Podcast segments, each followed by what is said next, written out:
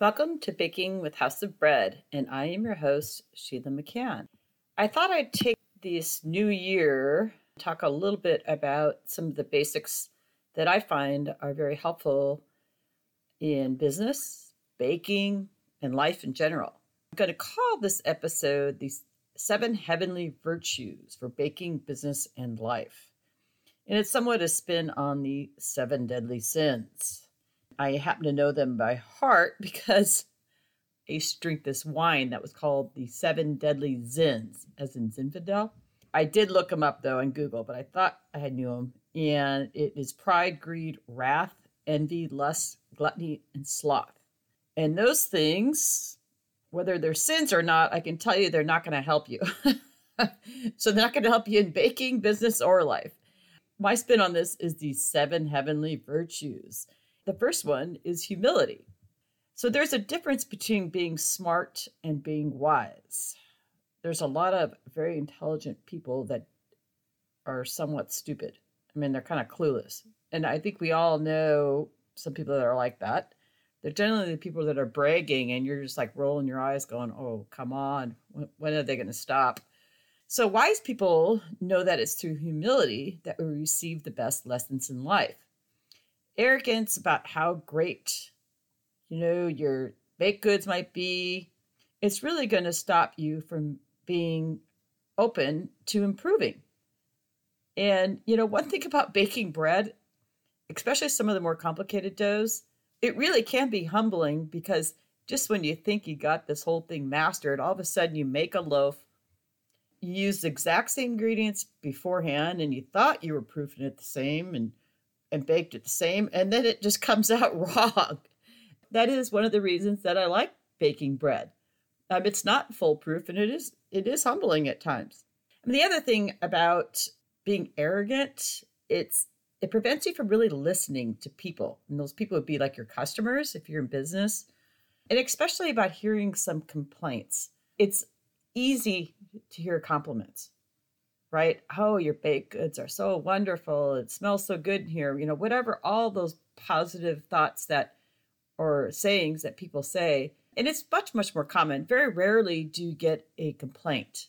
And when I do, I take them very seriously because there's some truth to it right so if they're complaining about something then I, I, either that or they don't really understand the product but they really are trying to make a suggestion generally for your benefit so if you start with trying to understand and being open to something that's a little bit more negative because really that's how we grow okay the second one of the virtues would be the ability to adapt, rebound to changing circumstances.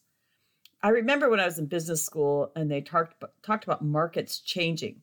And to be honest with you, I didn't really get it, and I didn't even know what a market was.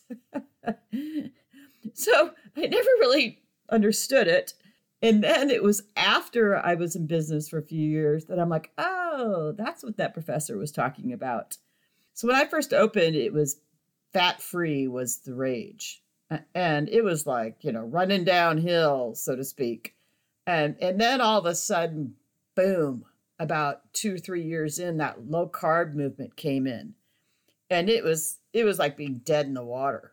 I mean, I was just like, okay, I can't believe this. I mean, what's what's going on here? All of a sudden your products went from being like super healthy to being super evil. Well, the first thing you kind of have to do in small business is is you have to react quickly. So seeing the sales decline, well, you need to immediately adjust your bake and reduce production and cut your labor costs. It's somewhat like, you know, stopping the bleeding, right? Until you can figure out a plan on how to adapt and get out of this. That's the advantage of a small business. You can be much more reactive. But, you know, if you've got your head in the sand thinking, oh, this is just going to change, or, you know, if you're that arrogant person who thinks, well, what's the matter? I've got the best baked goods around. Why aren't they buying it? Well, you need to really look at your market and see what and listen to what people want.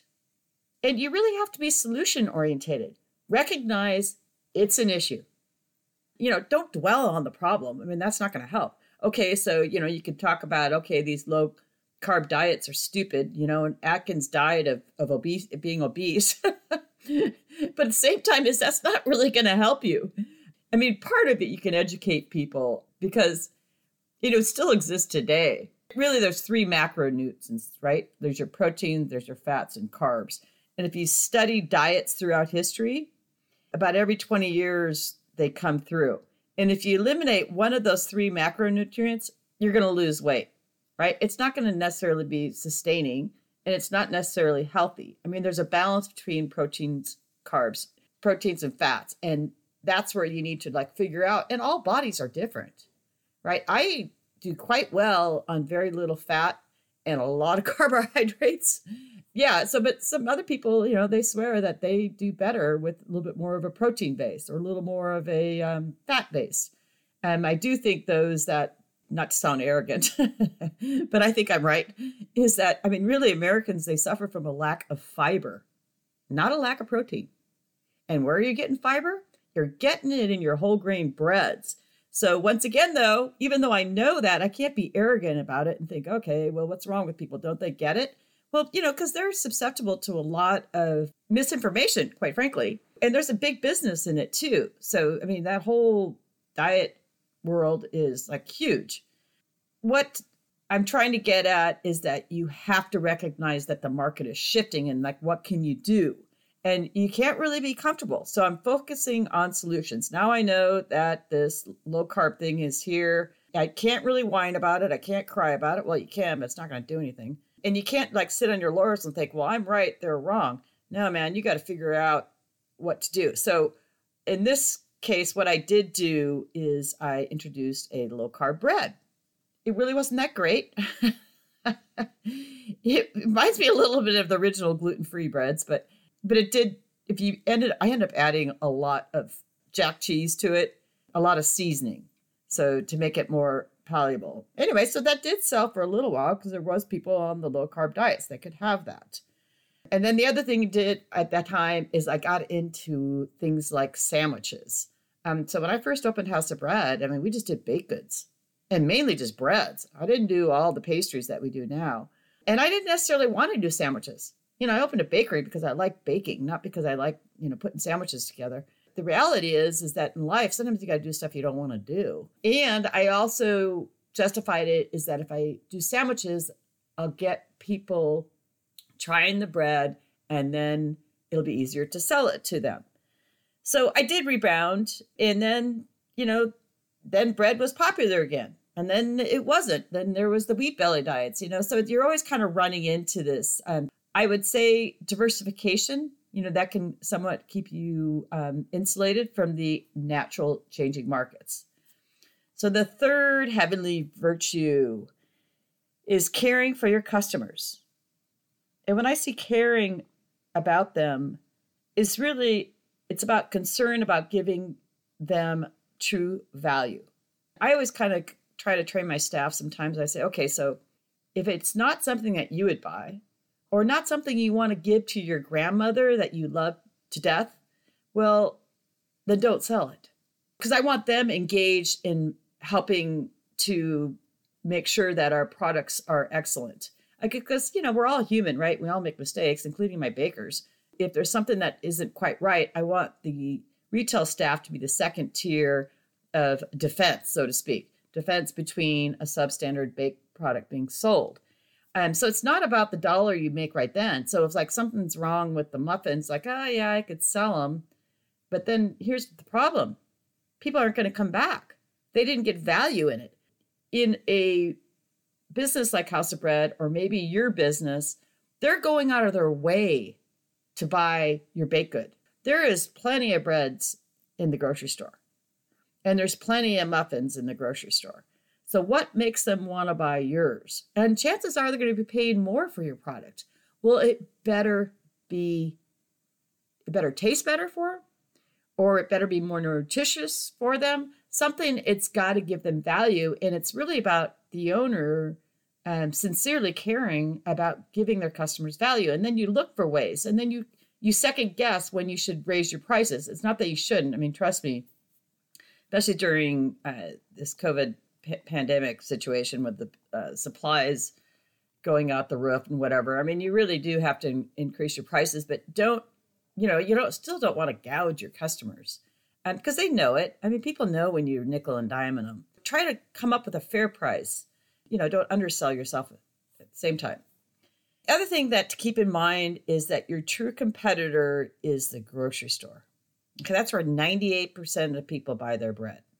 And so sometimes I see these little bake bakeries come up and and then they you know want to think that i'm the competition. I'm really not the competition. They're not really my competition. So let's all work together and try to get people eating better healthy goods. Um, i hate it when i people are eating that mass produced bread. I mean it's it's really bad. It really is bad. And not to be arrogant but i'm telling you once you look into it you, you would agree there's nothing uh, that's healthy in those mass produced breads and even the organic ones, you know, they trick you too. So I want people to go to my competitors. I want the small uh, business owners that are making really good products. I really want them to succeed. And, so and that's kind of, you know, the attitude is that you want to work together to educate the, the consumers of why they should go out of their way and go to these other little bakeries. And if I don't have, you know, something that they're asking for, heck, I send them to, you know, wherever. There's a couple bakeries in town that I'm always referring people to. So the next heavenly virtue is caring for employees. If you do have employees, it's it's one of those things that um, turnover is something that's going to kill a business, right? So just think about it. When you got a new employee, they're likely to make more make mistakes, right? Because they're learning and then also too you got to pay somebody to train them so it really hurts your labor costs. The customers too i mean they like seeing familiar faces. So do what you can um, to prevent that turnover and in small business it's really i think sincerely caring about your employees as well. I mean treating them with respect and, and trying to have a fun environment. I always kind of make statements once in a while that you know it's only bread um, and what I mean by that, so when I was a public defender, you know, people went to jail. there was a lot of ugly facts there. And so, you know, in the bakery business, so you burn some bread. Really? It's just bread. So trying to keep it in that perspective and not to have like a whole totally stressful environment. Um, and also, too, not like threatening your employees. I'm like, once in a while, well, I'll tell you, I had a franchisee who who failed, by the way and he had notes around his bakery like if you don't do this you're going to get fired. Well heck you're only paying these people you know maybe a little more than minimum wage. I mean they, you're not paying them enough to abuse them now if you're working in some tech business and you're paying them you know whatever $150000 well they might get be able to get away with it but not in a small working environment. So caring for your employees is important lastly, why not have a fun environment? I mean, the baking business, it is, it should be, and it's so easy to have a good environment. I mean, it smells good, your products taste good, and you really get to enjoy the rewards of your hard work. And it is hard work. Okay, so baking is not an easy trade. And so if you're susceptible to sloth, one of the seven deadly sins, then I would say go do something else. The next one is pricing. So in business, you really want to get your pricing right. And that's really about researching your local market. You know, what I do when I go into a new market, and we're opening up a bakery in the Dallas market. Well, I go look at the grocery store bread. Okay, what are they charging there? Because I want to be a little bit more than the grocery store bread. I don't want to be the same price.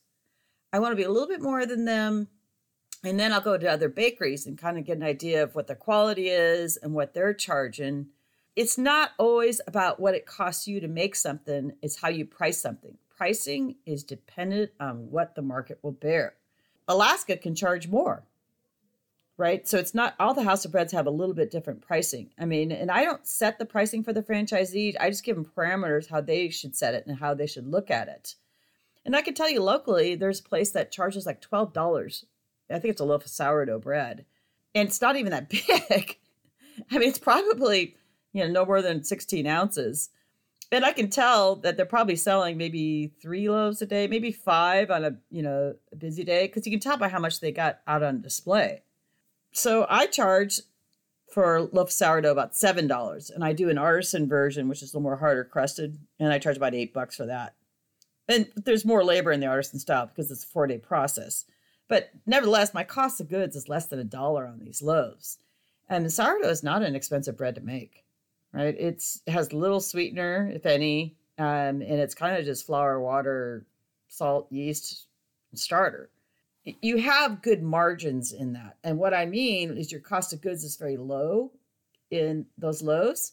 So I sell on average, oh, probably at least 10. Some days I'll even sell up to 20 loaves bread.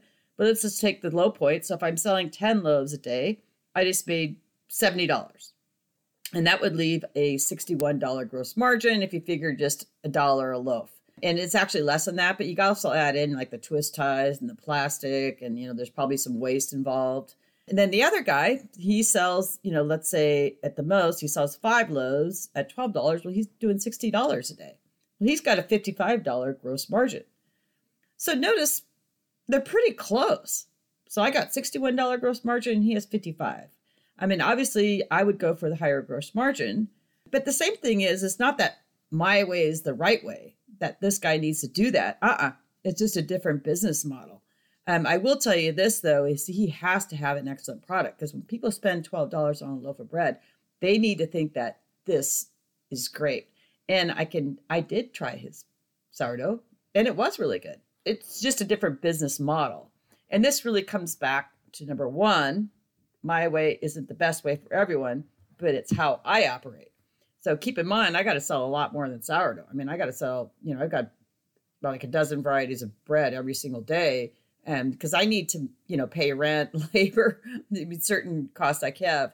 And so if it's just a little side business and you only need to sell, you know, five to 10 loaves, then that, that's a whole different business model. But you do want to get your pricing right because it really is important. And it is the number one thing that is going to affect your sales and figuring out how much volume you want. What I do notice uh, is that now people are, are charging more. But beforehand, I used to see these little bakeries and they weren't charging enough.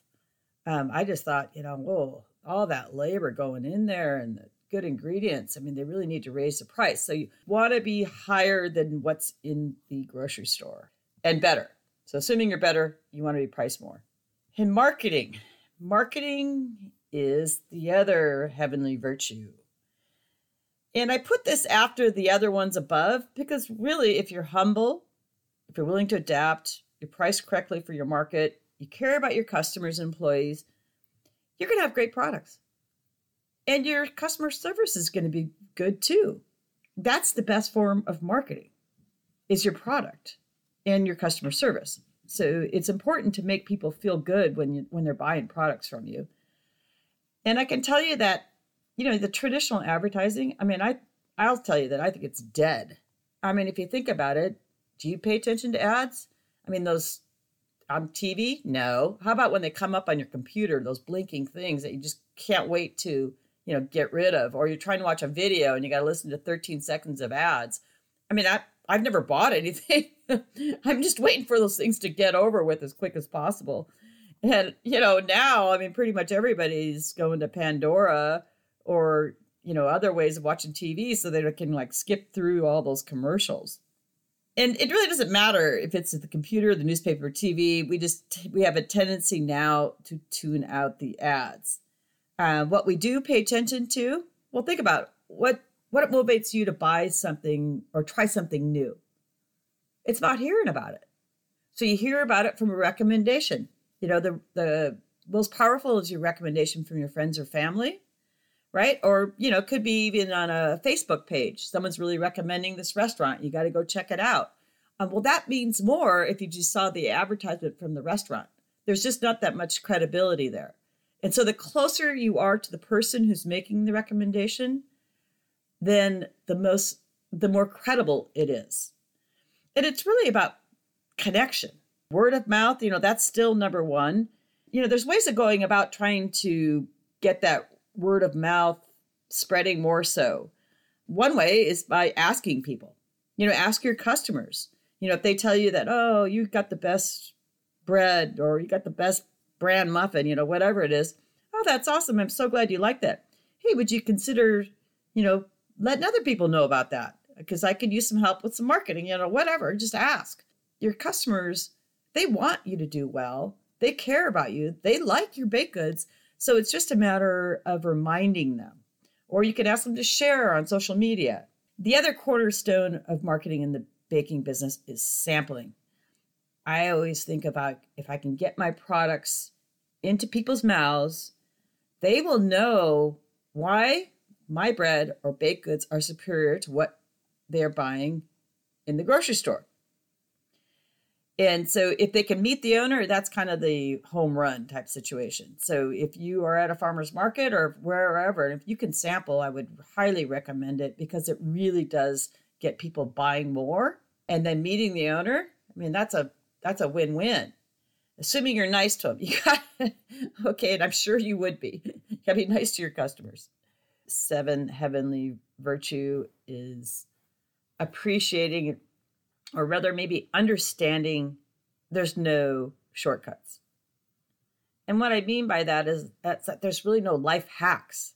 I don't care what it is in a business, in your baking, any relationships you have, whatever your goals are, whether it be, you know, money or how you want to look or how you want to feel, it really is a every single day you think about all the little things you need to do and consistency and getting those little things done or you know small goals and and just work you know here let me just manage the next hour. You know think about uh, one day i mean it would be nice if we could just do one thing and be that perfect baker right if we just got one trick well there really isn't any tricks and same thing with a business. You know, it's not like, oh, I'm going to have this magic product and I'm just going to be super successful. Or, you know, or as a person, right? So, you know, whatever you're, I don't know, let's say you're trying to be healthier.